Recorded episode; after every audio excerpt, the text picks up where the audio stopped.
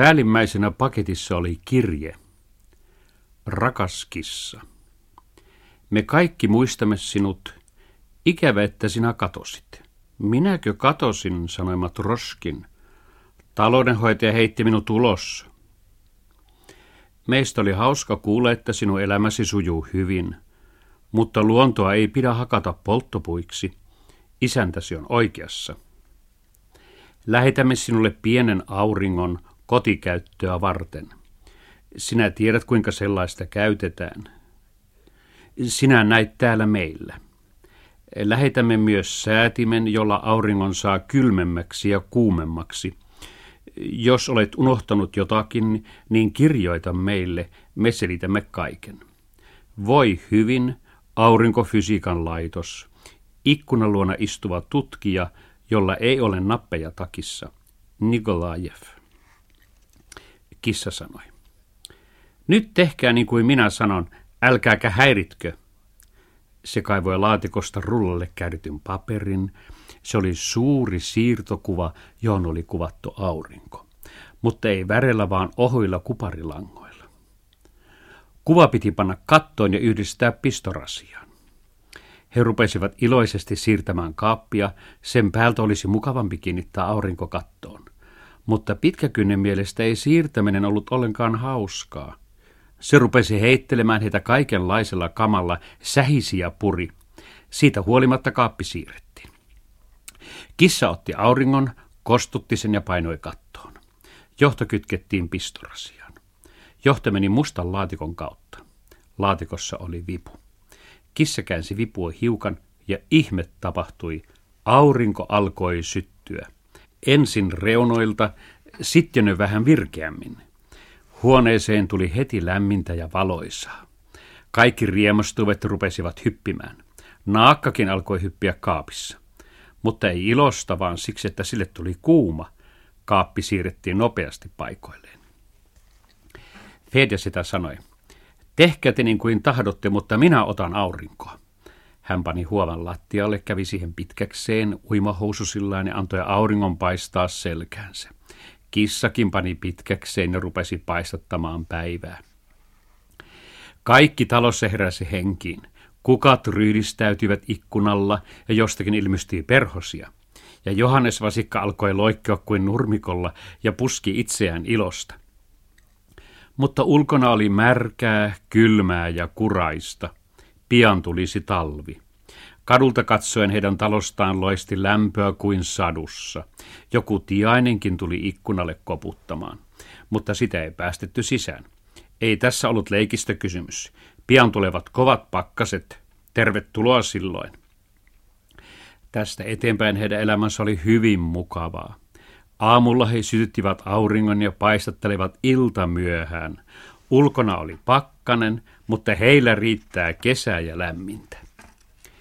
Mutta ei tästä auringosta pelkkää hyvää koitunut. Se tuotti heille isomman harmin kuin mikään muu. Fedia sitä sairastui. Fedia sitä piti kotona pelkkiä uimahousuja, koska hän otti aurinkoa. Hän oli nyt aivan ruskea niin kuin joku etelämaalainen, mutta kun hän meni ulos, hänen oli puettava päälleen. Ensin aluspaita, sitten päällyspaita, sitten housut, sitten villapaita, sitten hattu, kaulahuivi, takki, lapaset ja huopatossut. Niin paljon kaikenlaista. Mikäs oli kissan ja koiran ollessa, kun oli aina turkki päällä, vaikka sitten menisi uimaan. Kerran Fedesedän piti taas käydä ulkona tiaisia ruokkimassa. Hän ei ruvennut pukeutumaan, vaan luikahti sillä tavalla uimahoususillaan pieneksi hetkeksi, mutta ulkona oli pakkasta ja satoi lunta. Ja niin Fedja sitä vilustui. Hän tuli sisään ja hänen oli vilu. Kuumen nousi. Hän meni peiton alle, ei syönyt, ei halunnut juodakaan. Oli paha olla. Hän sanoi, Matroskin, Matroskin, minä taidan olla kipeä. Kissa huolestui ja rupesi laittamaan hänelle teitä hillon kanssa. Koira juoksi kauppaan ostamaan hunajaa. Mutta Fedjasedan olo kävi aina vain huonommaksi. Hän makasi peiton alla. Hänen edessään oli leluja ja kirjoja, mutta hän ei vilkaisutkaan niitä. Musti meni keittiön, istui nurkkaan ja rupesi itkemään. Se olisi halunnut auttaa Fedjasedaa, mutta ei osannut. Parempi olisi, jos minä olisin sairastunut. Ja kissakin hermostui kerrassaan. Se on minun syyni. Minä en katsonut Vedjasedän perään, että minun pitikin mennä tilaamaan tuo aurinko. Johannes käveli pojan luo ja nuoli kättä. Nouse ylös, Vedjasetä, mitä sinä vätystelet?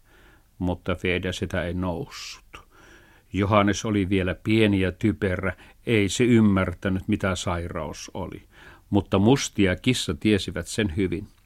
Kissa sanoi. Minä juoksen hakemaan lääkäriä kaupungista.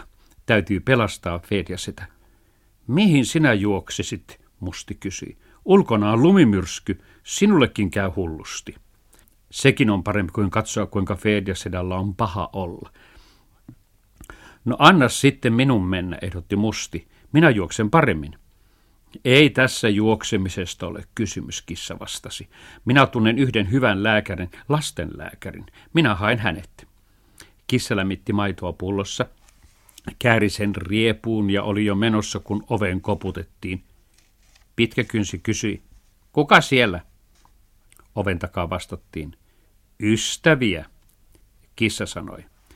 Tällaisella ilmalla meidän ystävämme istuvat kotona ja katsovat televisiota – vain vieraat hiippailevat, ei avata. Vedja sitä pyysi sängystä. Avatkaa ovi, siellä on isä ja äiti. Ja toden totta, siellä olivat isä ja äiti. Heidän kanssaan tuli Petskin. Katsokaa nyt, mitä nämä ovat tehneet teidän lapsellenne. Ne täytyy heti viedä poliklinikalle ja käyttää eläinkokeisiin. Musti raivostui yritti repiä Petskinin huovikkaat. Hädin tuskin Petskin pääsi pujahtamaan ovesta pakoon, mutta äiti jo komentaa. Heti tänne lämpötyyny. Musti ja kissa lentävät penkomaan kaikki paikat. Ei minkäänlaista lämpötyynyä, kissa sanoo. Minä voin ruveta tyynyksi, minä olen oikein lämmin.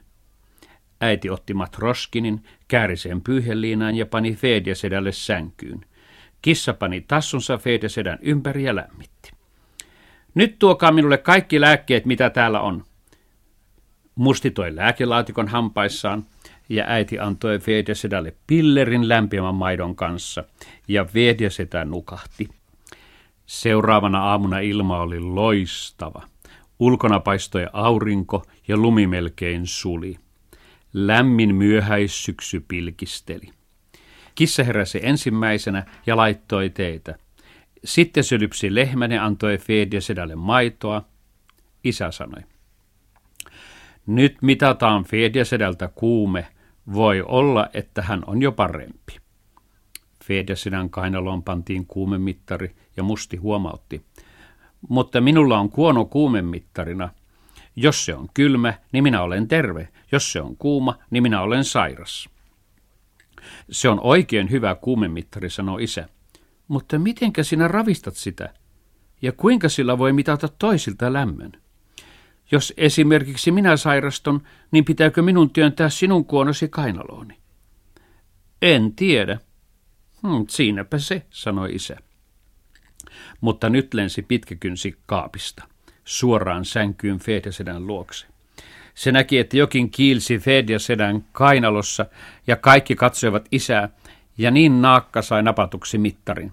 Ottakaa kiinni, parkaisi isä, kuume lentää karkuun. Pitkäkynttä jahdatessa syntyi semmoinen meteli, että Mirrilehmäkin tuli navetasta ikkunaan katselemaan. Se työnsi päänsä sisään ja sanoi, hyi sinua, ei tuolla ollenkaan hauskaa. Kaikki mätkähtivät istualleen. Tämä vielä puuttui. Mirri osasi puhua. Mitä, osaatko sinä puhua? Kissa kysyi. Juu, mitä varten sinä olet tähän saakka aina ollut hiljaa? Olenpahan vain. Mistä teidän kanssanne olisi voinut jutella? Oi salaattia. Ei se ole salaattia, huusi kissa. Se on Anopin kieli. Ja se tuuppasi Mirrin pois ikkunasta. He saivat lämmön kiinni ja näkivät, että se oli laskenut. Vedjeseta oli melkein terve. Äiti sanoi, nyt tehdään ihan niin kuin pikkuherralle sopii. Nyt me viemme sinut mukaan kaupunkiin. Sinä tarvitset hoitoa. Jos sinä haluat kissan tai mustin tai vielä jonkun mukaan, niin ota pois vain. Kyllä se meille sopii, lisäsi isä. Fedesetä kysyi kissalta. Lähdetkös mukaan? Kyllä minä tulisin, jos olisin yksin, mutta entäs Mirilehmä? Ja koko tämä talous ja talvivarastot. Ja sitten minä olin jo tottunut tähän kylään ja ihmisiin. Ja kaikki tuntevat minut täällä ja tervehtivät. Mutta kaupungissa täytyy asua tuhat vuotta ennen kuin pidetään minään. No, lähteekö musti? Musti ei tiennyt mitä sanoa. Sehän oli löytänyt oman paikkansa elämässä. Se oli kamerametsästäjä ja nyt olisi pitänyt lähteä. Parempi olisi, jos sinä parantuisit ja tulisit itse tänne, isä sanoi. Me tulemme kaikki tänne käymään. Oikein, sanoi kissa. Tulkaa tänne sunnuntaisin hiihtämään ja kesälomalle. Ja jos Vedjasetä menee kouluun, niin hän voi käydä täällä aina lomilla, kesäisin ja talvisin. Niin sitten sovittiin. Äiti kietoi Vedjasedän päälle kaikenlaista lämmintä ja pyysi isän ruokkimaan traktorin niin kuin piti. Sitten hän kysyi Matroskinilta. Mitä me lähettäisimme teille kaupungista? Meillä on täällä kaikkea, vaikka kirjoja on kyllä vähän – ja minä haluaisin myös merimieslakin, jossa on nauhat, sellaisen kuin merimiehellä on. Hyvä on, sanoi äiti. Minä lähetän varmasti. Ja kyllä minä löydän teille merimiespaidankin. Etkö sinä musti haluaisi mitään? Pieni radio olisi mukava. Minä voisin kuunnella ohjelmia kopissani. Niin, ja vielä filmikamera. Voisin tehdä filmin eläimistä. Hyvä on, sanoi isä. Nuo minä hoidan ihan itse.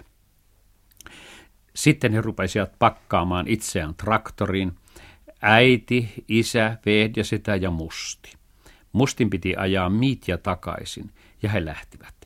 Lopulta saavuttiin kotiin. ja sitä pantiin nukkumaan, sitten juosti hankkimaan paitaa, kirjoja, filmikameraa. Sitten kaikki söivät päivällistä, eri toten traktori, ja äiti yritti kaiken aikaa saada mustia jäämään yöksi, mutta musti ei suostunut. Kyllähän minun olisi hyvä olla täällä, mutta Matroskin on siellä yksin lehmien ja talon kanssa. Kyllä minun täytyy lähteä. Silloin äiti muisti. Kuinkas musti voi ajaa yksikseen traktorilla? Ensimmäinen milisi sen pysäyttää. Koira ratin takana. Ei semmoista saa tapahtua. Isä myönteli. Totta, totta. Minä pelkään, että kaikki milisit matkan varrella alkavat raapia päätään ja vastaan tulevat autoilijat myös. Kuinkahan paljon onnettomuuksia siitä tulee? Musti sanoi. Minä tiedän, mitä tehdään, ettei milisi hermostu. Mahtaisiko teillä olla ylimääräiset silmälasit ja hattu? ja jotkut hansikkaat, joita ei tarvita. Isä toi kaikki, musti pukeutui, pani paidankin päälleen ja kysyi, no miltä näyttää? Isä sanoi, mainiota, minun täytyy nyt lähteä, musti sanoi. Mutta ei nyt ruveta halaamaan, minä en pidä hempeilystä. Isä oli samaa mieltä. Hänkään ei pitänyt hempeilystä. Äitikin oli samaa mieltä. Hän piti hempeilystä, mutta hän ei ollut tottunut mustiin. Ja musti lähti. Ja Vedja sitä nukkui ja näki pelkästään hyviä unia.